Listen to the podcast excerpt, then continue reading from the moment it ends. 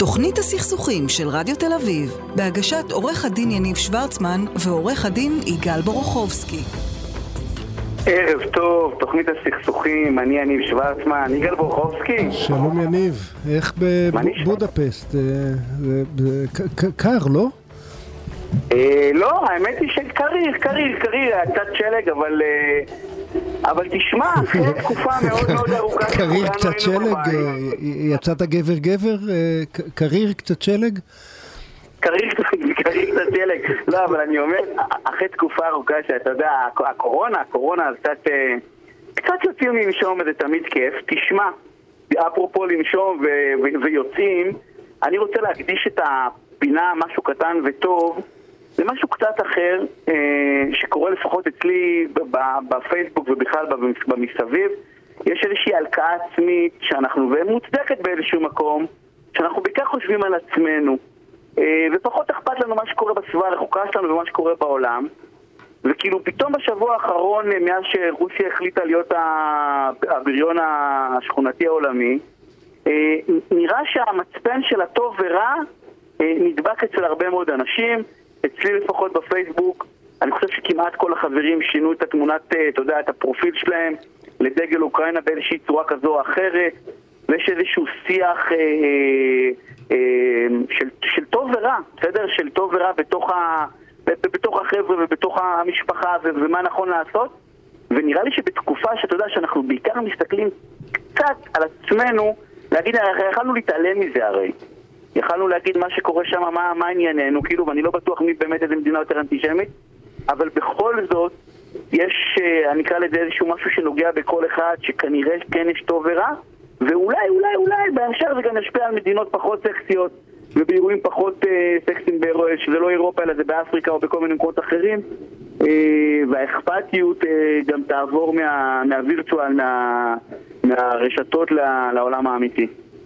אתה יודע, אני, אני חושב שקודם אה, כל בתחרות מי יותר אנטישמי יש זוכה ודאית, ודאי אה, אוקראינה אה, באופן היסטורי יותר אנטישמית מרוסיה, אבל אני לא זוכר מי היה הפילוסוף הצרפתי שאמר, אנחנו כולנו מדברים על ערכים ועל מוסריות, ואני בגדול בן אדם מאוד מוסרי, אבל כשאני הולך לשכב בלילה עם הציפורן של האצבע הקטנה שלי ברגל מפריעה לי, זה מטריד אותי הרבה יותר מאשר אם מיליארד סינים אה, סובלים אי שם בקצה השני של העולם, אז זה טבעי, זה אנושי, זה אנחנו קרובים אצל עצמנו, זה אולי אפילו בריא שאנחנו קרובים אצל עצמנו במידה מסוימת, אבל זה לא אומר שאנחנו צריכים להיות לא אכפתיים לסבל של אחרים ולקושי של אחרים ולנסות לסייע כמיטב יכולתנו, אולי המוגבלת, אבל כמיטב יכולתנו. אז במובן הזה אתה, אתה נותן את, ה, את ההצלה של היום ל... לאכפתיות הישראלית ולמצפן הפנימי של הישראלים? זה, זה מה שאתה מציע? לגמרי, דווקא מאותו פילוסוף אה, צרפתי שאמר, או לא יודע על הציפורן, למרות שכאב לנו בלילה, בכל זאת טרחנו לעלות על דף פרופיל, ולמרות החלטנו לכתוב פוסטים לטובת המדינה דווקא יותר אנטישמית, ולגמרי לגמרי, הצל"ש הקטן הזה ואיך אומרים, בתקווה שנחזק אותם, שיהיו צל"שים גדולים יותר בתחום של ההפחדה. אני, אם כבר חילקת צל"ש, אני חייב טר"ש אחד. אה, אה, אה, תיאוריות קונספירציה לא, לא חביבות עליי באופן כללי, אבל פוטין באמת לקח את זה צעד אחד קדימה, וטען שבראש הממשלה האוקראינית עומד ארגון ניאו-נאצי, ואפילו השתכנעתי לרגע בגלל כל ההיסטוריה המשפחתית וכולי, עד שבדקתי, ו, וזה יהודי בכלל, ראש הממשלה שם, נכון? אמרתי, כמה, אין, אין גבול, פייק אה, news אה, כבר לא צריכות להיות משכנעות, הם צריך להגיד אותם בביטחון ולחזור אליהם מספיק פעמים, או כמו שאמר לי, אה, בגישור היום אמר לי, אמר לי מישהו עם שערות מספיק לבנות כדי לזכור את זה, הוא אמר לי תראה ברוסיה הדבר היחיד הוודאי זה העתיד, העבר משתנה כל הזמן.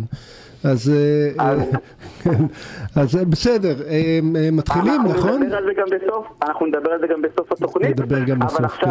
כן, אבל עכשיו אנחנו אה, רוצים להתחיל עם המומחים שלנו ואנחנו מתחילים. תוכנית הסכסוכים של רדיו תל אביב, בהגשת עורך הדין יניב שוורצמן. ורגע לפני שאנחנו מתחילים, אני רוצה לדעת למי שנמצא על התפעול הטכני, ליוני בריו. ולמי שעורכת מפסיקה אותנו, לצער שפחלר, אז תודה רבה לשניכם. שחזרה גם היא מארצות הקור, כן? שחזרה גם היא, אנחנו עושים משמרות משומר על האולפן, יגאל, כדי שלא... באולפן להרגיש בודד. אני רוצה להגיד ערב טוב לעורך דין מנשה כהן, נשיא המוסד הישראלי לבוררות עסקית, דוקטורנט במשפטי ומרצה בקריאה האקדמית אונו. ערב טוב. ולעורך דין, ולעורך דין דוד גואטה, מומחה במיסוי מוניציפלי ומגשר במוסד הישראלי לבוררות עסקית, מה נשמע דוד? ערב טוב, ערב מצוין. תודה. אה, אנחנו, אנחנו הולכים לדבר הערב על נושא שלא דיברנו עליו שנתיים ומשהו בתוכנית. אז אה, מנשה קדימה, תציג לנו. טוב, אה, חלק מההתמחות, אנחנו מדברים הרבה על התמחויות בבוררות אה, ובכלל במשפט, וחלק מההתמחויות שלנו במוסד לבוררות עסקית, אנחנו הקמנו מחלקה שמתמחה בהליכי גישור בין רשויות מקומיות לבין נישומים, כל הנושא של מיסוי מוניציפלי. ואפשר לבוא ולהגיד, אה, מה מיוחד כל כך בגישור בין רשויות לבין נישומים, רשויות מקומיות, במיסוי עירוני? אז אנחנו יודעים שלגישור יש את היתרונות הקלאסיים שלו, הוא חוסך לנו זמן והוא חוסך לנו כסף והוא מסיים את זה, את הסכסוך במהירות וגם בהסכמה ואנחנו יכולים להגיע לפתרונות יצירתיים שאולי לא חשבנו עליו, עליהם קודם. אבל במיסוי אה, מקומי יש עוד כמה יתרונות נוספים לגישור. קודם כל צריך לזכור שבתחום של מיסוי עירוני התחום הוא מאוד מורכב. הוא, אה, יש אוקיינוס של מידע, ים של חיקוקים מכל מיני אה, מקומות, פסיקות כאלה ואחרות, ויש לא מעט שופטים שלא ממש בקיאים בכל ים אה, המידע מה הזה. מה זה לא. מעט שופטים? רובנו לא ממש בקיאים נכון, בתחום הזה, זה תחום... גם עורכי אה, דין, זה כן, תחום עם אה, התמחות ממש ממש ספציפית, ואם אני. הייתי שופט ופתאום נפל לתיק כזה, זה לא פשוט בכלל. מעבר לזה, אנחנו רואים שגם בוועדות ערר, בחלק מהערים, גם לא כולם בקיאים בכל החיקוקים והפסיקות. כן, דוד, וכן זה. הניסיון שלך שגם בוועדות ערר שעוסקות בארנונה, זה ה- זה התחום שלהם, גם הם לא... לא- נכון, יש ועדות אה, ערר רבות ברחבי הארץ, אני לא מדבר על אזור המרכז, תל אביב, רמת גן וכאלה, אבל בהרבה רשויות אה, מקומיות אה, הידע הוא מוגבל. ויש להם נכונות להגיע לגישור לרשויות, או שהן אומרות, רגע, זאת עמדתי, ולא מוצא חן בעיניך, תקפוץ לי. מה, מה... עלית פה על נקודה באמת חשובה, כי קודם כל, מבחינת במיסוי מוניציפלי, יש גם, תחשבו שיש הרבה, יש הרבה אה, ערכאות והליכים שאנחנו יכולים לנהל, גם בוועדות ערר, גם בעתירות מנהליות, גם בבית, זה מחוזי, וגם בבית משפט שלום, ולפעמים אפילו הכל במקביל, וזה נהיה מאוד מורכב, וועדות ערר במקומות מסוימים מתכנסות, עד שהן מתכנסות זה יכול להיות, הליכים יכולים לקחת חמש, שש, שבע שנים. אה, ויש ובית נכונות מצד גם הרשויות, יש נכונות מצד הרשויות ללכת לגישור? יפה. ועכשיו הרשויות, כן, באמת, אה, תגיד. אני קודם כל חושב שהשאלה, אה, למה לא? הרי בסופו של דבר אנחנו מתייחסים לרשות כביכול זה, אה, תאגיד עסקי שמטרתו להשיא רווחים, זה לא המצב. אה, רשות ציבורית, לפ- לפי מיטב הבנתי, היא בסופו של דבר אה, נותן השירות לאזרח. ואנחנו צריכים, והמטרה שלה היא לא לגבות כמה שיותר מס, אלא מס אמת. זה, זה, זה הרצוי, אבל אני שואל על המצוי. יפה. במצוי הרשויות אה, אה, נכון. אומרים להם בואו נלך לגישור, הן אומרות כן, בטח, בשמחה, המטרה שלנו היא לגבות מס אמת. אז, אה, אז יש אולי משהו נאיבי במה שאמרתי בפתיח, אבל כן, יש גם יתרונות לרשות בלגשת להליכים של גישור. אה, אני יכול למנות אה, כמה מהם, למשל אה, נושא של יציבות ועקביות בפסיקה. אני מעריך שאם יהיה מוסד שמרכז את הדיונים בתחום הזה מכל רחבי הארץ, אז אני לא אומר שזה אה, יעלים לגמרי את הסתירות בין ההחלטות והפסיקות, אבל ייווצר לפחות איזשהו קו אה, עקבי. אה, מנחה ועקבי שאפשר יהיה ללכת איתו. זה ייצור, אני חושב, אה, אה, הרבה יותר יציבות לרשות, היא תדע איך להתנהג, זה ימנע גם הרבה תובנות ייצוגיות בהמשך, כי... אה, אז מזה שאתה מנסה לשכנע אותי שזה רצוי, אני, אני מבין שזה לא, זה, זה לא הסטנדרט? אה, אה, אני סליחה? כן, אני אה, דוגמאות על מה מה זה מיסוי מוניציפלי, אנשים יושבים בבית אה, ואומרים "מה זה- אוקיי. איך זה רלוונטי אליי, מה זה מיסוי מוניציפלי, מתי אני הולך לרשות ואומר לה אני רוצה ללכת לדוד לעשות גישור, מתי זה בכלל מתקיים? אוקיי, אז, אז קודם כל מיסוי מוניציפלי כולל בעיקר ארנונה, שהיא נוגעת לכל אחד ואחד מאיתנו.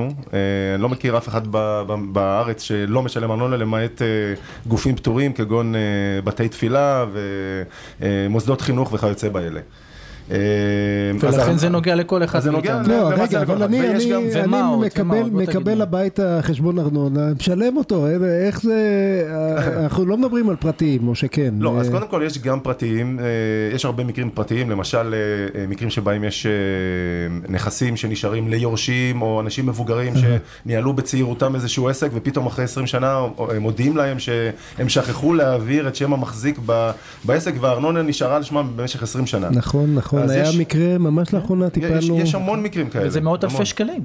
אה, ועכשיו לך תתמודד עם רשות נכון. מקומית, עם שיניים והיא נוגסת, ו- ועכשיו עכשיו תוכיח, ותתחיל להסביר מאיפה זה בא, וזה לא אתה פשוט. יודע, בכלל. הבעיה, הבעיה הקשה היא לא המאות אלפי שקלים, אנחנו טיפלנו באלמנה מסכנה שאימא שלה נפטרה והרשות באה ודפקה לה בדלת ואמרה לה טוק טוק טוק 40 אלף שקל, אם לא אני פותחת תיק הוצאה לפועל, היא לא יודעת על מה מדובר, הסוחר לא שילם בכלל, אז אלו סוג, נכון. זה סוג המקרים? מה שמיוחד במקרים האלה באמת, זה שלפעמים הרשות אפילו רוצה לבוא, אולי גזבר רוצה לבוא לקראת אותה אישה שפתאום הטילו עליה חוב של בדיוק. 40 אלף. אבל מה קורה? הוא מוגבל גם מבחינת החוק. הוא מפוקח. הוא לא יכול סתם ככה להגיד, טוב, אני מוותר לך, תשלמי לי 5,000 ונסגור. הוא לא יכול. אה, כשמדובר בהליך של גישור, בגישור הוא כן יכול? זהו, אז יש, אם יש המלצה של מגשר, ובית משפט מאשר את זה, אז יש לזה קצת משקל אחר, אחר כך כשבודקים אותו אומרים, אה אוקיי, אז הוא כן עשה הליך משפטי, הוא הגיע, קיבל המלצה של איש משפט, מומחה בתחום, וגם בית המשפט אישר את זה. ואז יש נופך אחר לחלוטין לתוצאה, וגם הרשות יכולה להיות יותר גמישה בעניין הזה לטובת הנישום. ובכל זאת נדמה לי שרוב ההליכים בהקשר הזה הם הליכים מול גופים עסקיים שמחזיקים אה, הרבה מאוד שטחים ולא מול הדירות הפרטיות שלנו, נכון? אז תן, תן אז דוגמה, רוב המקרים, אני יכול ל- דוגמה לתת- להליכים אה, כאלו? מה... אני יכול לתת למשל דוגמה אה, לש, לשני הצדדים. מדוע לרשות כדאי ל- לעתים להגיע ל, לגישור? למשל, ניתן דוגמה של בית תוכנה שהגיש עתירות מינהליות, אה, עתירה מינהלית. אחת הטענות שם הייתה אי חוקיות של צו הארנונה של אותה רשות. אה, השופט הביע את עמדתו שיש סיכוי טוב שאולי בסוף ההליך הוא באמת יכריז על, על הצו בנקודה הזו כצו... שהוא פוסל את כל צו לא, המעונות לא, של לא, כל לא כל הרשות? צו, לא, לא, לא, לא, לא, לא, לא, ממש לא. בנקודה מאוד מאוד ספציפית, שבנקודה הזו הצו הוא בלתי חוקי. הרשות אה, לא כל מה כך... יכול להיות לא חוקי בצו ארנונה? למ- זה- סליחה שאלות של טמבל, אני באמת לא מבין בזה. אני אסביר. אה, כמו שאמר אה, מנשה קודם, הרי אה, יש חקיקה מאוד מסועפת. צווי הארנונה נמצאים כמעט בתחתית של... של היררכיית החקיקה. החקיקה, כן. יש את, החוק הכללי, את פקודת העיריות, את תקנות ההסדרים וכולי. לעתים צו הארנונה לא, לא מתאים לחקיקה יש סתירה בין. צו הארנונה נכון. לבין משהו אחר. נכון, לחוקים שהם נמצאים מעליו והחוקים המסמיכים, אותו למעשה, ואז ניתן לפסול את צו הארנונה באותה נקודה. כדי להימנע מפסילה כזו רוחבית, יכולה הרשות להגיד, אוקיי, אז עדיף לי להגיע באמת לאיזשהו הסדר. פתרון להגיע, נקודתי. כן, פתרון נקודתי ו... ו... אז נניח שיש לי, יש לי בעיה, אה, אה, אה, אני, אני יכול לדפוק בדלת של העירייה ולהגיד בואו לגישור, או שאני צריך לזכור עורך דין שימצא לי את כל, ה, את כל הטענות האלה, להגיע לבית משפט, ועד שבית משפט ישלח אותי, מה... אז אני, אני חושב שכאשר מדובר בדירות, במגורים, אז יכול אולי אדם לבוא ולבקש את זה, אבל אני חושב שזה צריך להיות ויתנו לו? חלק מהחוק. זהו, זה בדיוק? העניין. היום יש אה, ב- בדיונים רגילים, בסכסוכים בין אה, צדדים רגילים, אה, יש דבר כזה שנקרא פגישת מהות. מחייבים את הצדדים קודם נכון, כל נכון. ללכת לפגישת מהות ו... להיפגש עם מגשר. להיפגש עם. מגשר. אולי, אולי הם לא יסכימו בסוף לגישור, אולי הגישור ייכשל בסוף, אנחנו לא יודעים, אבל לפחות את הניסיון מחייבים את כולם. למה לא לחייב גם את הרשויות? כמו שאמרתי בהתחלה, הרשות היא בסופו של דבר לא עסק פרטי.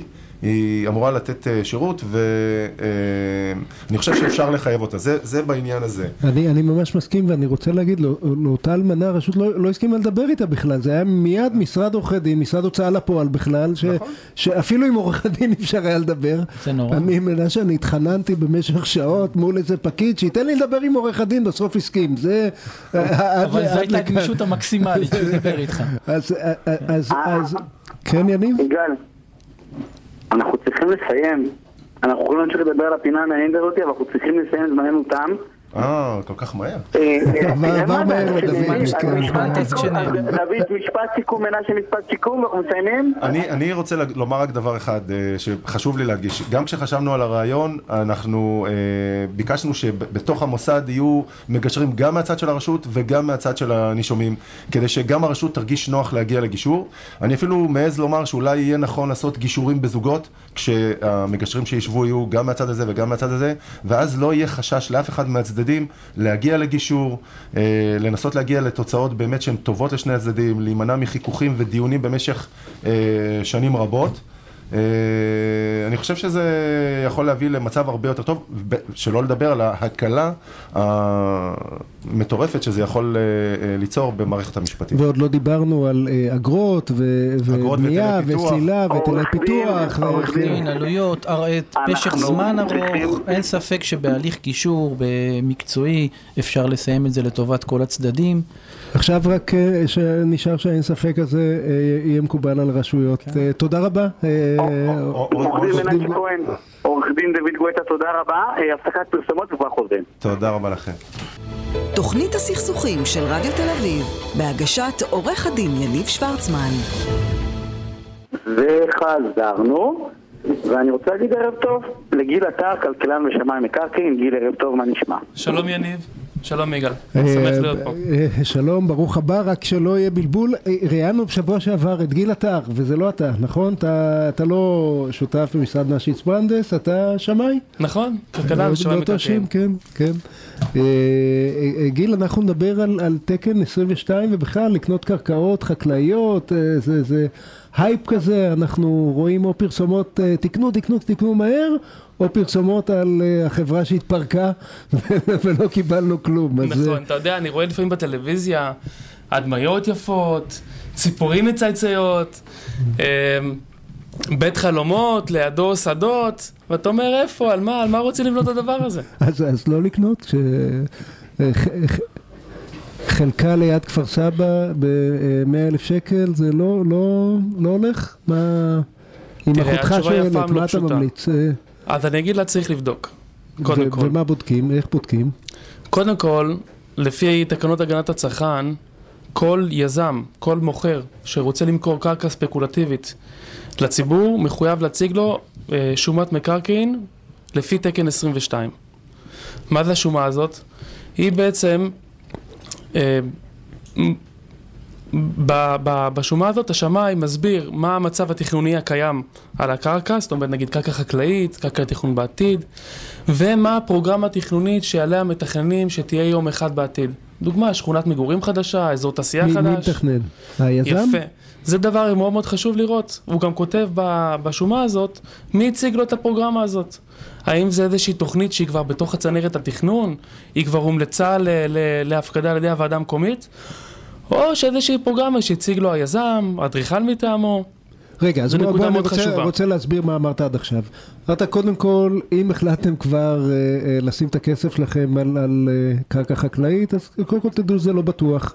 זה משהו שצריך לבדוק לעומק, ואני לא אוסיף... סתם היא נקראת קרקע ספקולטיבית. כן, ואני אוסיף גם אחרי שבודקים לעומק, לא, זה נשאר לא בטוח. אבל, אבל חוץ מזה, אתה אומר, אה, אה, אה, הוא מחויב להציג לכם חוות דעת שמאית, נכון. שנערכת בהתאם לתקנים ו- וכולי, תקן 22, ובחוות הדעת, שימו לב לחלק אה, החשוב של מפנטזים שיש שם משהו בעתיד, מי מפנטז? אם זה רק היזם מפנטז, כלומר פרוגרמה של היזם שהוא הציג לשמאי, אז זה שווה אולי ואולי לא. אם הוועדה המקומית היא זאת שמתכננת והיא כבר הגישה תוכנית כזאת וזה בתמיכת הוועדה, הסיכוי שזה יתקבל יותר גבוה גם אז, אבל אה, זה עוד שנה, עוד חצי שנה, עוד 15 שנה, מה... מאוד מאוד ש- תלוי. נגיד אפילו תכנון כזה שהוא בתמיכת הרשויות והכל, יכול גם להיות שנים ארוכות, שבע שנים, שמונה שנים ואפילו זה יותר. יכול לא לקרות בכלל. נכון? זה צריך לדעת. או, או כן. בסוף ש... ש... שהיא כן תאושר, אבל במסגרת אחרת. וגם לקורא של השומה הזאת יש כל מיני כלים לבחון בעצמו מה הסיכון ומה, ומה הסיכוי. באמת, איך, מה, נניח שאני אני ממש רוצה לקנות את הכפר סבא הזה ב-100 אלף שקל, כן. איך אני בוחן? אז תראה, אתה כבר אמרת לי מראש שהיא קרקע חקלאית. חקלאית. אבל קרקע חקלאית זה בתוכנית מתאר מקומית, ברמה המקומית. יש מדרג תכנון ב- ב- במדינת ישראל. יש תוכנית ברמה מקומית, מעליה תוכנית ברמה מחוזית, מעליה תוכנית ברמה ארצית, והכי למעלה יש את ממשלת ישראל. אז נכון לבדוק לא רק מה אומרות התוכניות ברמה המקומית, אלא גם ברמה המחוזית והארצית. זאת אומרת, אתה אומר לי, אם לך. ברמה המחוזית זה לא חייב להיות קרקע חקלאית, אז הוועדה המקומית יכולה לשנות את זה. אם גם ברמה המחוזית והארצית זה קרקע חקלאית, אז זה לא כך שואלים את הוועדה המקומית, זה- זה- זו הכוונה. משהו כזה. משהו כזה, דייק, דייק. אני אתן לך אתה- דוגמה, אני אתן לך. דוגמה מצוינת, אתן לך כן. דוגמה. בא אליי לפני כמה לקוח, אומר, אני רוצה לקנות קרקע חקלאית, הציעו לי וכולי, בוא... איך אתה רואה את זה? אז בכל אופן, בתוכנית מקומית באמת זה היה קרקע חקלאית, אבל כשפתחתי תוכנית מחוזית, אני מגלה שעל הקרקע הזאת עובר מסדרון תשתיות של חברת חשמל. זאת אומרת שחברת חשמל... על ההיסטור, זאת אומרת, זה לא, גם אם הוועדה המקומית נכון. תרצה... זה גם עוד, אה, עוד עשרות שנים לא, לא יקרה שם כלום. מצד שני, יש מקרים שבהם הקרקע ברמה המקומית היא חקלאית אמנם, אבל ברמה המחוזית היא כבר מתוכננת בעתיד להיות הרחבה של היישוב הקיים. אז אתה יודע שזה בסך הכל עניין של זמן, או שהסיכוי הוא פה ברמה הרבה יותר סבירה. תגיד, תן, תן עוד רגע טיפ שאף אחד לא שומע. אה, אה, הרבה פעמים הנאום מכירה המשכנע זה, תראה, זה ה, ה, באמת היחידת קרקע האחרונה שנשארה צמודה, צמודה ל, ליישוב. אבא שלי היה, היה לו איזה, אה, איזה חולות בחולון, אמרו לו, תשמע, זה עוד רגע זה קורה, העוד רגע זה לקח 40 שנה ואז הוא התייאש ומחר, אבל אה, אה, איך, איך, אנחנו, איך אנחנו יודעים אם זה באמת עוד רגע קורה? או, או זה באמת אם זה סמוך ליישוב אז זה סיכוי יותר גבוה, אם זה מרוחק סיכוי יותר נמוך, איך, איך תראה, מעריכים את זה? כמו שאמרת, אף אחד לא יכול לדעת מה יקרה בעתיד. אבל יש לנו את הכלים לבחון את ה... כן, כן, כן, רק כן. הוא יודע. כן. הוא אולי קובע את העתיד. לי- כן, יניב. יש לי שאלה לגיל. כל... יגאל? כן, כן, ד, ד, דבר, אני. גיל, יש לי שאלה. תגיד, כל מה שאמרת עכשיו לא אמור להופיע בחוות דעת שלך כשמאי לפי תקן 22? כשאתה מקבל שומה לפי תקן 22, באמת יש בה את כל הנתונים, אבל צריך לדעת לקרוא אותה נכון. כי השמאי, אחרי שהוא מתאר מה המצב התכנוני הקיים ומה המצב. התכנוני שיהיה בעתיד, או הפרוגרמה התכנונית, הוא גם אומר מה השווי של הקרקע נכון להיום, ומה השווי של הקרקע היה, האם וכאשר התוכנית הזאת תאושר. ובנוסף, מה כל ההוצאות הצפויות בדרך, תכנון, מיסוי וכולי. עכשיו, אתה כקורא צריך לקרוא את זה נכון, כי יש דברים שהוא לא אומר לך בפנים בצורה מפורשת. לדוגמה, במלל של, ה- של השומה הוא, הוא נותן איזושהי הערכת זמן או הערכת אפילו סיכוי, אבל זה לא מופיע בתחשיב. באמת, בתחש- במה- ב- ה- השמאי מחויב לתת הערכת סיכוי שהקרקע תמומש? אם הסיכוי קלוש, הוא מחויב להגיד שזה סיכוי קלוש, ולכן, אומר? ולכן אסור לו גם להעריך לא לשווי ידעתי. אם הוא לא אומר את זה, סימן שהוא מעריך שהסיכוי לא ואם קלוש. הוא העריך שווי עתידי ובסוף יתברר שהסיכוי קלוש, אפשר לתבוע- את השמאי? זה- יש לו אחריות מקצועית? יש לו אה? אחריות מקצועית, כן, אבל מה שאני מציע לך בתור קורא, לא לחפש את השמאי בעוד 40 שנה, אלא לראות היום שאפילו אם הוא אומר שהשווי העתידי יהיה לדוגמה 10 מיליון שקלים, ושההוצאות בדרך, עם כולל המיסוי וכולי, יהיו 6 מיליון שקלים, אז יהיה לך 4 מיליון שקלים בעתיד.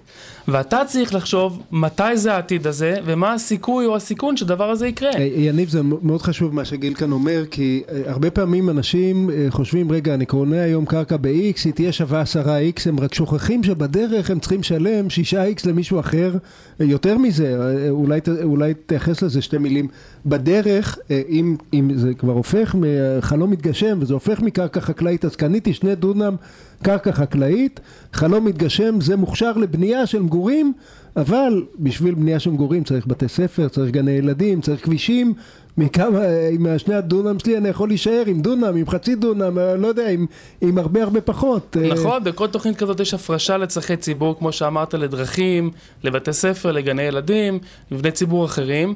הפרשה מקובלת כזאת היא בתוכניות מודרניות אפילו מגיעה ל-60 אחוז. 60 אחוז, זאת אומרת 60%. קניתי שני דונם, נשארתי עם פחות מדונם. נכון, עם כ-800 אז, מטר. אז, אז אם קניתי במיליון ואמרו לי תראה כשזה יוכשר למגורים זה יהיה שווה עשרה מיליון אני צריך להבין שרגע חצי בכלל לא שלי זה הרשות תיקח מהחצי שנשאר שלי יש מס שבח, היטלי השבחה, היטלי פיתוח, זה דיברנו לא, בפינה לגבי החצי לפניך. שלך, השמאי כבר היה צריך להביא את זה בחשבון, אהה, בתחשיב אהה. שלו, את כל ההפרשות האלה. ואת העלויות הוא גם מביא בחשבון, אבל הוא לא מחסר אחד מהשני. אתה צריך לעשות את זה בעצמך. אז רגע, לסיום, אחותך שאלה אם לקנות או לא, לא ענית לה עד הסוף. מה, אה, אז קונים דבר כזה אני אגיד או לה, לא? לכי? להתייעץ עם מומחה. נו, אה, יאללה. הלכה, התייעצה לא, איתך, אני- התייעצה איתך, מה אתה מייעץ? תראה, יש הרבה מאוד לא, מקרים יגאל, כאלה. יגאל, אני רוצה להרחיב את השאלה, גיל, שנייה, אני להרחיב את השאלה. כן, יניב. יש לכם ניסיון בחוות דעת האלה? בוודאי. בוודאי. כן, לא, אני אומר, הם בסוף מחזיקות מים, כאילו אפשר להגיד שהחוות דעת האלה, שמוציאים אותם, בסוף לצורך העניין 80% מוגשם? הגזמת. כן. 80% בישראל שמחר יהיה יום שלישי וגם זה לא 70 בטוח. אחוז, לא, 70 עזוב, אני אחוז, אגיד לך. 50 אחוז. עזוב, אני אגיד לך יותר מזה. גם תוכנית שהיא מתחילה לרוץ בצנרת, היא אף פעם לא גומרת כמו שהיא התחילה. אז פה, במיוחד אם מדובר גם על שלב ראשוני יחסית, שבה השמאי עושה את השומה הזאת על בסיס אה, פרוגרמה ש, ש, שהוצגה בפניו, אז לך תדע מתי זה יאושר, מה יעבור בדרך, מה- מה שאני מנסה המדיניות. לעשות, שגם גם אם אתה מתייעץ, אה, יניב אומר, גם אם אתה מתייעץ עם איש מקצוע מעולה, וקורא בדקדקנות את כל האותיות הקטנות, וגם איש המקצוע עושה באמת עבודה רצינית, גם אז נשארת חוסר ודאות מאוד מאוד גדולה, זה, אה, על זה אי אפשר לדלג, נכון? נכון, אבל על סיכוי אתה בסוף מקבל תשואה. זאת אומרת, אם אתה רוצה איזושהי קרקע ספקולטיבית שהיא מסוכנת, אתה צריך לקחת את הסיכון הזה בחשבון, וגם זה הסיבה לזה שאתה דורש עליית ערך בעתיד. חבר'ה, אם זה האוכל של הילדים, לא לקנות, סיכון, בקיצור, סיכון. כן. אנחנו חייבים, חייבים לסיים. אה, גיל עטר, תודה אה, רבה על הפינה הסופר מעניינת הזאת. אה, זה עוד אופציה של השקעה, יגאל, אתה יודע, יש כאלה שמשקיעים בסטארט-אפים ולא רואים את הכסף, ויש כאלה שמשקיעים בקרקע חקלאית. יניב, זו אופציה אה, מצוינת, רק צריך לראות, לפעמים זה מסוכן יותר, לפעמים זה מסוכן פחות, אתה צריך להיות מודע לסיכונים, מודע לסיכויים, ולקחת אותם בחשבון. בסדר גמור, תודה אה, רבה גיל. תודה לכם. תודה רבה. אה, שלומי איתנו באוויר? כן, שלומי פה. אהלן שלומי. אה, רואה החשבון שלומי כהן ממשרד כהן ראיית החשבון ומייסד, שותף במשרד אביבי כהן ראיית חשבונות. שלומי, מה העניינים? מצוין, יניב, אני חייב להגיד לך שאתה נשמע נפלא. רחוק רחוק מכאן. אתה גם נשמע נפלא, אתה אומר לי מצוין. שלומי, אתה- יודע, מי שיודע, אתה משקר פה בשידור. אתה מרגיש טוב? זהו, אתה לא מרגיש טוב, נכון? כן, אני, כן, אני כבר אה, אחרי, היום הראשון היה היום הקשה באמת. אה, באמת? כאילו, מה זה קשה? קצת כאבי, קצת כאבי ראש, קצת חולשות, אבל סך הכל אני בסדר. אה, שלומי, עכשיו אין אף אחד באולפן שיפריע. אנחנו מעריכים את זה שאתה מקריב את עצמך בשביל התוכנית, ותוך כדי, אה, כן, תוך כדי אתה אתה איתנו. אה, take it easy, כן, לא, אני אני אשתדל אה, להיות, אשתדל. להיות עדין איתך היום, כן. הוא השתדל להיות נחמד. שלומי, אנחנו מתחילים לא, אני לא בהקטע מומחה. לא, לא רוצה לסכסך, אבל יניב כתב לי הכה את המומחה, אתה מבין איזה חבר יש לך? אבל אתה, אתה מבין שמשבוע לשבוע אתם רק מכים אותי, והנה. כן, ובסוף זה. בסוף נפלת, נפלת למשכב. אה, אז על מה אנחנו הולכים לדבר היום? אה, אה, בגדול, הכותרת זה יחסי עובד מעביד. מבחינתי, אתה יכול. לשאול כל שאלה שקשורה ביחסי עובד מעביד, אבל לא מהצד המשפטי, מהצד הכלכלי, מיסויי, כספי, כל הנושאים האלה. מה קורה אם בן אדם נגיד עובד בשתי עבודות, מה קורה עם הפנסיה. שלומי, חבל על השאלות, החתימו אותי? כולם מדברים איתי על סעיף 14, מה זה סעיף 14? נתחיל, חבל על הזמן. סעיף 14? סעיף 14, מה זה אומר? טוב, סעיף 14 זה דבר מורכב, ואנחנו ננסה לפשט אותו בכמה משפטים. לכל. עובד במדינת ישראל, אה, בהגדרה, מגיע פיצויים. ואז נשאלת השאלה, איזה פיצויים מגיעים לו. אז אם אתה חתום על סעיף 14, המעסיק מפריש לך כל חודש את הפיצויים לפי משכורת מלאה. ככה שאם אתה עושה שנה שלמה, אתה מקבל 100% משכורת בשנה. אם אתה לא מופרש על ידי סעיף 14, אז המעסיק מפריש לך פיצויים חלקי בתוך הקופה, וכשאתה מסיים את העבודה, הוא לוקח את המשכורת האחרונה, בודק אה, כמה הוא אמור להפריש לך לפי ותק, ומשלים לך, על- משלים לך בתוך הפנסיה את מה שמגיע לך. אז אני, אני רוצה אולי להגיד את זה במילים פשוטות. אה, אה, סעיף 14 הוא trade-off, עסקה כזאת, אה, ש, שבעצם נעשתה ב, בכל הארץ, זה, זה בחלק מהמקרים לא וולונטרי. מצד אחד, העובד מקבל, שתמיד משלמים לו פיצויי פיטורים. נכון. אתה יודע, אם, גם אם הוא מתפטר, אם הוא מתפטר לפי חוק ואין הסכם קיבוצי או אין, אין הסכם אישי בהקשר הזה, אז... היום אז... כשעובד גם מתפטר, מגיע לו את מה שיש לו בתוך הקופה, כלומר, יש, מגיע לו פיצויים הפריש, אם הפרישו לו, כן. אז סעיף 14 אמר, רגע, אה, אה, אני אתן לעובד את כל מה שהפרישו לו בכל מקרה. ומהצד השני, אה, העובד זכאי לתשואה שהצטברה בקופה, אבל לא זכאי להשלמות אם משכורתו עלתה לא ואם התשואה הייתה לו נכון. משהו. אה, אז, אז רגע, אה, לשאלה הקשה באמת, מגיע לך, אני, אני כל הזמן אה, מייעץ לאחיות, אולי יש לי שלוש אחיות, אז אולי זה משפיע לי על התוכנית היום, אז מגיעה אליך אחותך, שואלת אותך לחתום על סעיף 14 או לא? מה אתה אומר לה? לחתום? לחתום, חד משמעית לחתום. ואם אחותך מעסיקה ושואלת אותך, תגיד, להציע לה? זאת אומרת, זה משתלם לשני הצדדים? זה ווין ווין? זה תלוי בך כבן אדם. מבחינה תזרימית למעסיק זה לא משתלם. אם הוא מסתכל על החיים שלו צפונה, קדימה, לאורך שנים ולא רואה דרך החור של הגרוש, זה משתלם. למה זה לא משתלם למעסיק אה, מבחינה תזרימית? כי הוא צריך להפריש במהלך החודשים יותר כסף. כלומר, מעסיק שלא חתום על סעיף 14 מפריש 6% מהתלוש uh-huh. לאורך, אה, לאורך התקופות. כן. מעסיק שחתום מפריש לפי 8 ושליש. אה, אוקיי, אז הוא מפריש קצת יותר במהלך הדרך וקצת פחות בסוף הדרך, נכון? אני אומר נכון? נכון. אבל אני רוצה, אני רוצה אה, אה, דווקא להגיד מהכיוון של המעסיק, זה, זה משתלם גם למעסיק, מכיוון שלמעסיק יש הרבה... אה, אה, אה, יש נטייה להדחיק מין דברים כאלה חד פעמיים ואז נכון. פתאום זה פוגש אותך אחרי עובד, אחרי 20 שנה, הוא לא חייב להתפטר, הוא יכול לפרוש לגמלאות, או... נכון. ופתאום זה פוגש אותך, הוא אומר, אוקיי, דופק לך בדלת, תביא לי מיליון שקל, מאיפה יש לך מיליון שקל להביא לו? אז, נכון. אז לפעמים עדיף, לפעמים עדיף, אני לא צוחק אגב, יש, יש נכון. מקומות שהגיעו למצבים טרגיים, אין למעסיק כסף, העובד, מה זה אשמתו? אז לפעמים עדיף הוראת קבע כזאת של עוד 2% מהשכר בחודש ואתה ישן בראש שקט. טוב, נכון. אני, אני רוצה לשאול מה, מה, משני כיוונים, מעסיק ו, ועוסק ל, לעניין פיצויי פיטורים. זה, זה, יש איך לתכנן את זה? זה בכלל משנה משהו מבחינת מס, או שמה שיוצא אני מרוצה ואין מה לעשות מבחינת העובד? לא, זו שאלה מורכבת, זו שאלה של אה, פרישה. כלומר, בוא נגיד, אני עובד, עבדתי 20 שנה בתוך מקום עבודה, מגיע לי 400 אלף שקל פיצויים, נכון? זה מה שאתה שואל, ואז אתה אומר, רגע, יש חלק שהוא חייב וחלק שהוא פטור.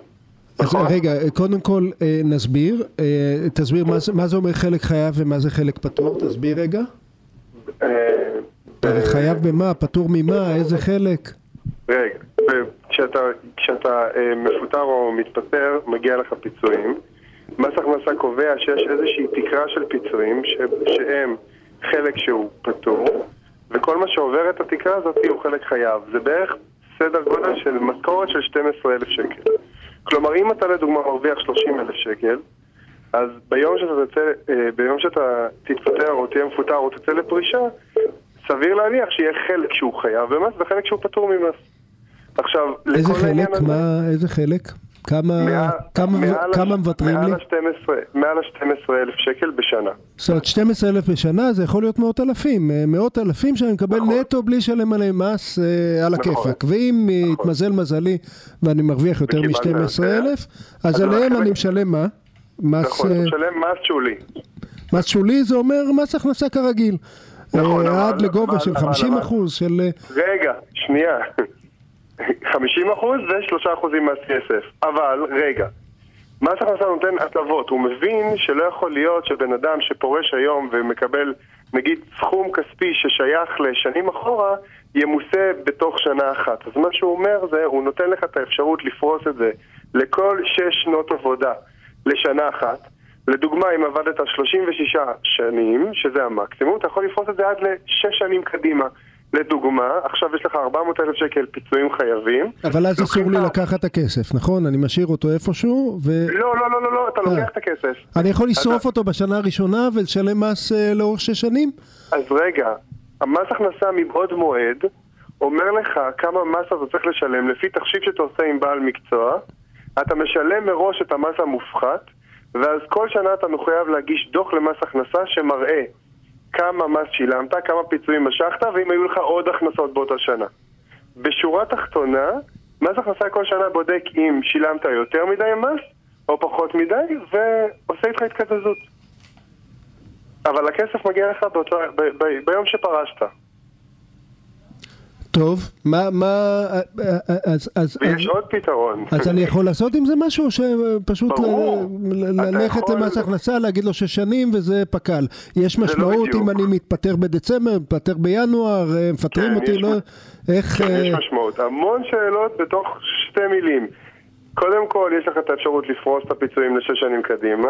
זאת אומרת שש שנים שני- מינואר זה אה, הרבה, שש שנים מדצמבר זה חמש שנים וקצת. אה, נכון. הבנתי. טוב. נכון, הבנת נכון? אה, יגאל, אתה אומר לתזמן את ההתפטרות כאילו? שיפטרו אותי, כן, זה- להתפטר בדצמבר? כן, אה, אם אפשר, לקבל, זה לא, משנה אם לא מפטרים אותי או... להתפטר בדצמבר, לא, לא, זה לקבל את המאה ה-61 בינואר. זה משנה אם מפטרים אותי או אני מתפטר? לא, זה לא משנה. אה, זה פשוט, זה משנה הוותק. אבל רגע, יש לי עוד פאנץ'. אתה יכול לקחת חלק מהפיצויים החייבים במס ולנייד אותם לתוך הפנסיה שלך. כלומר, להגיד למס הכנסה, תקשיבו חבר'ה, אני לא רוצה לשלם עליהם מס, ותעבירו לי אותם לקופת הפנסיה, למשוך אותם כקצבה ביום מן הימים. אז אולי, אולי זה, זה אה, חשוב ככה להגיד באופן כללי, אה, אה, אה, ככה לקראת סיום הפינה, להגיד, תראו, פיצויי הפיטורים, התחלנו את הפינה. פ, אה, לא התחלנו וכבר סיימנו, תראה איזה קטע. אה, פיצויי הפיטורים הם כאלה שעדיף, אם אתה לא חייב, לא להשתמש בהם. אה, אני באופן אישי וגם אשתי עשינו טעות והשתמשנו כשהיינו צריכים, אתה יודע, צעירים, אין לנו כסף, אז המדינה נותנת פטור. גם מ- מכל הרווחים והריביות, הכל לא ממוסה, כלומר נכון.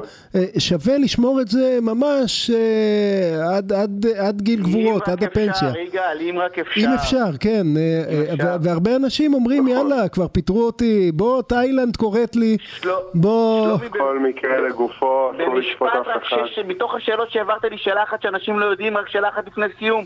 מתי צריך להפריש לי פנסיה רק שאני אדע?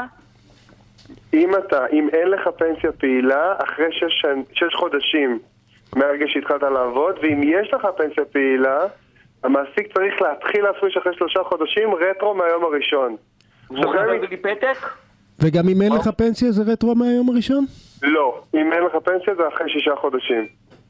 ואם. אתה לא משתף איתה פעולה, הוא רשאי לפתוח לבד את הקופה, זה נקרא קופת ברירת מחדל, ולהפריש עבורך לקופה הכי לא שווה במדינה. מה, כן. יניב, אבל אתה כבר בפנסיה פעילה, בבודפסט, מה, מה לא, אתה מה אתה מתעניין כרגע? לא- זה- זה- זה. אבל אה, פעם, שלומי, אנחנו פעם חייבים במיליון לסיים. שנה שיניב נוסע. אתה מבין איך הוא פותח אל העיניים סוף סוף? יאללה. אה, מפרגן, כן. מפרגן בענק. אה, שלומי, אה, אה, המון המון תודה. אה, תרגיש- טוב. אה, תודה רבה לכם. אבל אנחנו אה, חייבים להמשיך את הפינה הזאת, יש לנו המון נושאים חשובים. לגמרי שלא הגענו אליהם. פעם הייתה. פינה שלא היינו חייבים להמשיך, זה זה כל האמת- הפינות האמת- אנחנו חייבים האמת להמשיך. היא שזאת אה, התוכנית שחייבים להמשיך בה. הפסקת פרסומות. וכבר חוזרים. שלומי, תודה. תוכנית הסכסוכים של רדיו תל אביב, בהגשת עורך הדין יניב שוורצמן. יגאל, ראית מה זה? העלימו אותי מהתוכנית, רק עורך הדין ינית שוורצמן מגיש את הפינה, את הפינה הזו. האחרונה? כן. אפילו לא שמעתי, אתה כן, מבין? אני כן. כל כך... אה. יניב, אני אה, חייב להגיד, אני מתגעגע אליך כאן, אני לא מרגיש אותו דבר היום. בלעדיך, כאן, כאן אה, יוני אמר לי, הנה, זו ההזדמנות שלך להתבלט, להשתלט על התוכנית. אמרתי לו, לא, מה פתאום, אני, אני... רק כשאתה רחוק אני מבין כמה אני אוהב שאתה אתה כאן. אתה יודע ממי אתה צריך ללמוד קצת, יגאל? ממי? כן, אני מפחד מפוטין. לשמוע את התשובה. מפוטין. פוטין. הוא- הוא יודע מה זה לקחת. הוא יודע מה זה להשתלט. הוא יודע מה זה לאיים ומה זה לבצע. אתה יודע מה, בוא, בוא נדבר על זה קצת בכמה דקות שנשארו לנו. קדימה. אה, אה, ניקח את אה, פוטין ונעביר אותו לחדר הגישור. ובישראל כשאנחנו מדברים על משא ומתן, יש נטייה להרבה צדדים להתחיל משא ומתן באיומים. בדרך כלל איומי סרק, הרי שניהם הגיעו ל, ל, לגישור, כן? בהגדרה זה אומר ששניהם רוצים להסכים אחד עם השני, ועדיין הם מתחילים ב, תשמע, אני לא מוכן להתפשר על שקל, אני לא זה, אני סתם הגעתי כי השופט לחץ, בשביל, בשביל, בשביל מה כל זה? אז, אז אני רוצה היום להתחיל מ... לנסות ל, ל, לתת טיפים מעשיים באיך לנהל משא ומתן ואם לאיים זה אפקטיבי או לא אפקטיבי. אה, מה, מה, מה אתה אומר, יניב? לאיים? לא, אני נגד איומים. נגד? אני, אני, אני בגדול נגד איומים. למה? אתה תאיים, מישהו יפחד, למה, למה אתה נגד? אולי זה יעזור, לא? לא, אני חושב שאחד, אני, אני לא, אני לא מכיר סיטואציה שזה בא לזה עוזר, אני מאוד מאמין במשפט if you want to talk talk, if you want to shoot shoot, אני לא מאמין שצריך לחבר את זה, כאילו. אם אתה הגעת, בטח אם הגעת לחדר הקישור. זה ארי, קלין איסווד, נכון? נכון, If you want to shoot, shoot, don't talk, כן, יפה. נכון. זה, זה, זה, זה בעיניי המוטו בחיים. אתה בא לדבר, תדבר. אין צורך להיות גבר, או, או להיות, להרגיש חזק, או להיות פוטין. אתה לא רוצה לדבר, אז תלך מכות ותכבוש את אוקראינה. כאילו, התחזיק אותי הזה, זה יכול לעבוד, אבל אני לא, אני, אני, לא, אני לא חושב שזה... עכשיו, אין בעיה לבוא ולהגיד, אין לי ברירה אלא. בסדר? תדע לך. אבל אז, אז אתה גם צריך לעמוד מאחורי זה, לא? כאילו לא מספיק לאיים. כן, אני, אז אני רוצה להגיד משהו קצת יותר מורכב. ותראה, אה, יש סיבה שאנשים עושים את זה. אנחנו במשא ומתן, אם הוא משא ומתן לא מגדיל עוגה, לא יחסים, אלא סתם משחק סכום אפס ואתה רוצה לצאת עם כמה שיותר, אז uh, אתה מנסה למתוח את החבל.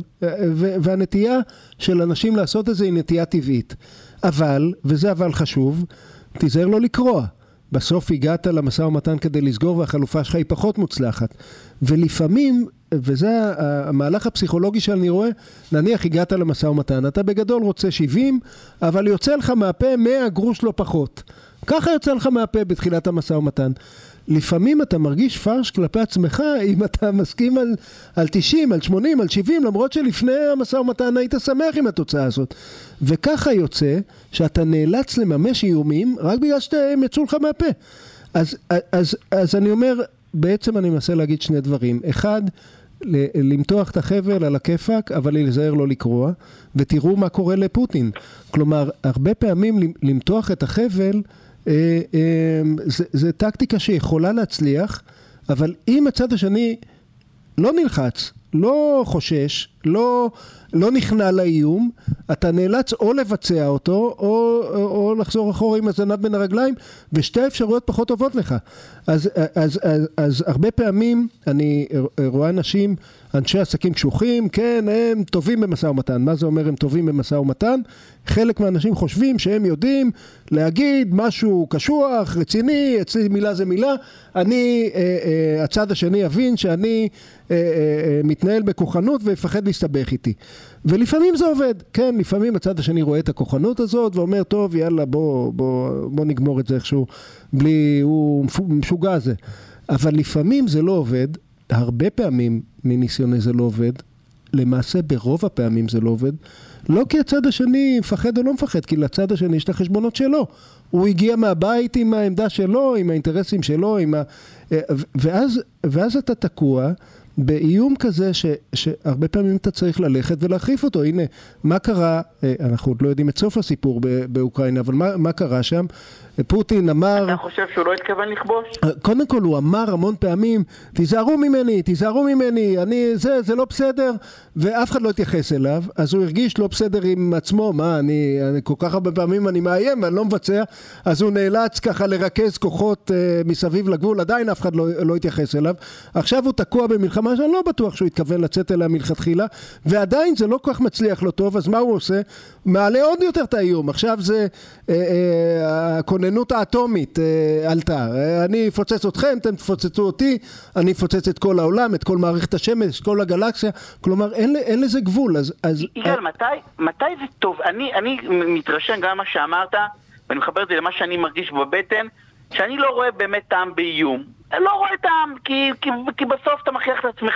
אין בעיה להגיד במשא ומתן מה שאתה רוצה ואז לנסות לתת תירוצים לרדת מעט, אבל גם איום במעשים שמה שיקרה זה לא יכול לעזור. מתי כן אבל? אתה רואה מתי כן כדאי לי? אז אני, אני קודם כל חושב שמהניסיון שלי רוב הצופים צריכים לשמוע מתי לא, כי דווקא לאיים זה הטבעי שלנו, אז אנחנו לא, מיד, אנחנו, שלא, אבל- כן, אבל אנחנו אתה מיד, אנחנו, אה, אנחנו מהבטן, מאיימים כי, כי אנחנו, אה, לא יודע, נולדנו ניאנדרטלים כאלה, אנחנו בא לנו, בטח כשאנחנו עצבנים לאיים על מישהו, אבל, אה, אה, אתה שואל אותי אם הגעת למצב... הגורפת, יגאל, ההמלצה הגורפת היא לא, אל תאיימו, אין בעיה שתבואו לא, אז אה, רגע, מה- אני, אני, אענה, אני אענה לך. אם אתה שואל אותי אה, אה, אם כן ומתי כן, אז במקרים מאוד נדירים, אני אני אומר, קודם כל, אל תאיים שום איום שאתה לא רוצה לבצע. הבלוף בדרך כלל לא עובד ו- ומסתובב עליך. אם אתה מאיים, תאיים משהו ש- שאתה באמת הולך לבצע. אל תגיד, אני, אני אתבע אותך ועד העליון כשאין לך כסף לשווארמה, כן? אין לך יכולת להרים תביעה. אה, וה- והדבר השני, אה, אה, ת- ת- ת- תשתדל ל- לעשות כמיטב יכולתך שהאיום יהיה אמין ועדין. אתה לא צריך את האגרסיות, אפשר, מישהו אמר לי אתמול, איימו עליי בחיוך. אה, תשתדל להעביר את המסר, לא... אני, אני אקרא אותך, אני... ת- תשתדל להעביר את המסר, להגיד, תשמע, אם אתה לא מגיע איתי לפשרה הוגנת, לא תהיה לי ברירה, אני יודע- אהיה חייב לנקוט בהליכים משפטיים, וזה ממי- יעלה לכולנו הרבה כסף, אבל אני לא תהיה לי ברירה. אז להעביר את המסר אני- של התוצאות המסתברות, לא... אה, אז אני אה, רוצה להגיד לך שבבאר שבע, יודע ממי פחדנו? לא פחדנו ממי שבא וצעק, אלא פחדנו מהעבריינים השקטים האלה, שבאו ואמרו לך, תקשיב, ממליץ לך ללכת. מציע לך לקבל את ההצעה שלי על מגרש הכדורסל. דווקא המסר, האיום השקט, הוא הכי מסוכן, אבל אנחנו צריכים לסיים, יגאל. אני, אני מבין שבעצם, אה, עכשיו שאני מחבר שוורצמן לבאר שבע, אני מבין שבעצם ברור. אתה, יש לך היסטוריה מפוארת רוצ- באיומים, ואתה אה, פיתחת חושים מתי לאיים, כדאי להקשיב. אין טעם, לא פוחדים בסוף. משוורצמן בבאר שבע ולצה"ל. כנראה לא פוחדים, זה... זה... לא פוחדים בסוף, אנחנו יודעים מתי זה סרק ומתי לא, מי עומד מאחורי מי. אה, טל ויוני, תודה רבה על ההפקה ועל התפעול הטכני. דני סדס אחרינו, אני מקווה שהוא שם באולפן, מחכה. ואני רק, רק ב-20 שניות שעוד יש לנו, ואני אגיד, ואם אתה כזה אה, אה, בריון גדול, כל כך חזק, האמת היא שאתה לא צריך לאיים, כי גם בלי שהוצאת מילה, כולם יודעים יודעים. שאתה הכי חזק ל- בשכונה, אז אתה לא צריך לאיים. אז. בקיצור, אם אתה חלשלוש. אל תאיים, ואם אתה בריון, אתה לא צריך לא לאיים. כן. אה, שיהיה לילה טוב, יגאל, ואנחנו נתראה שבוע הבא. תענה, תענה שם בשלג. תודה רבה. הקריר. לילה טוב. לילה טוב.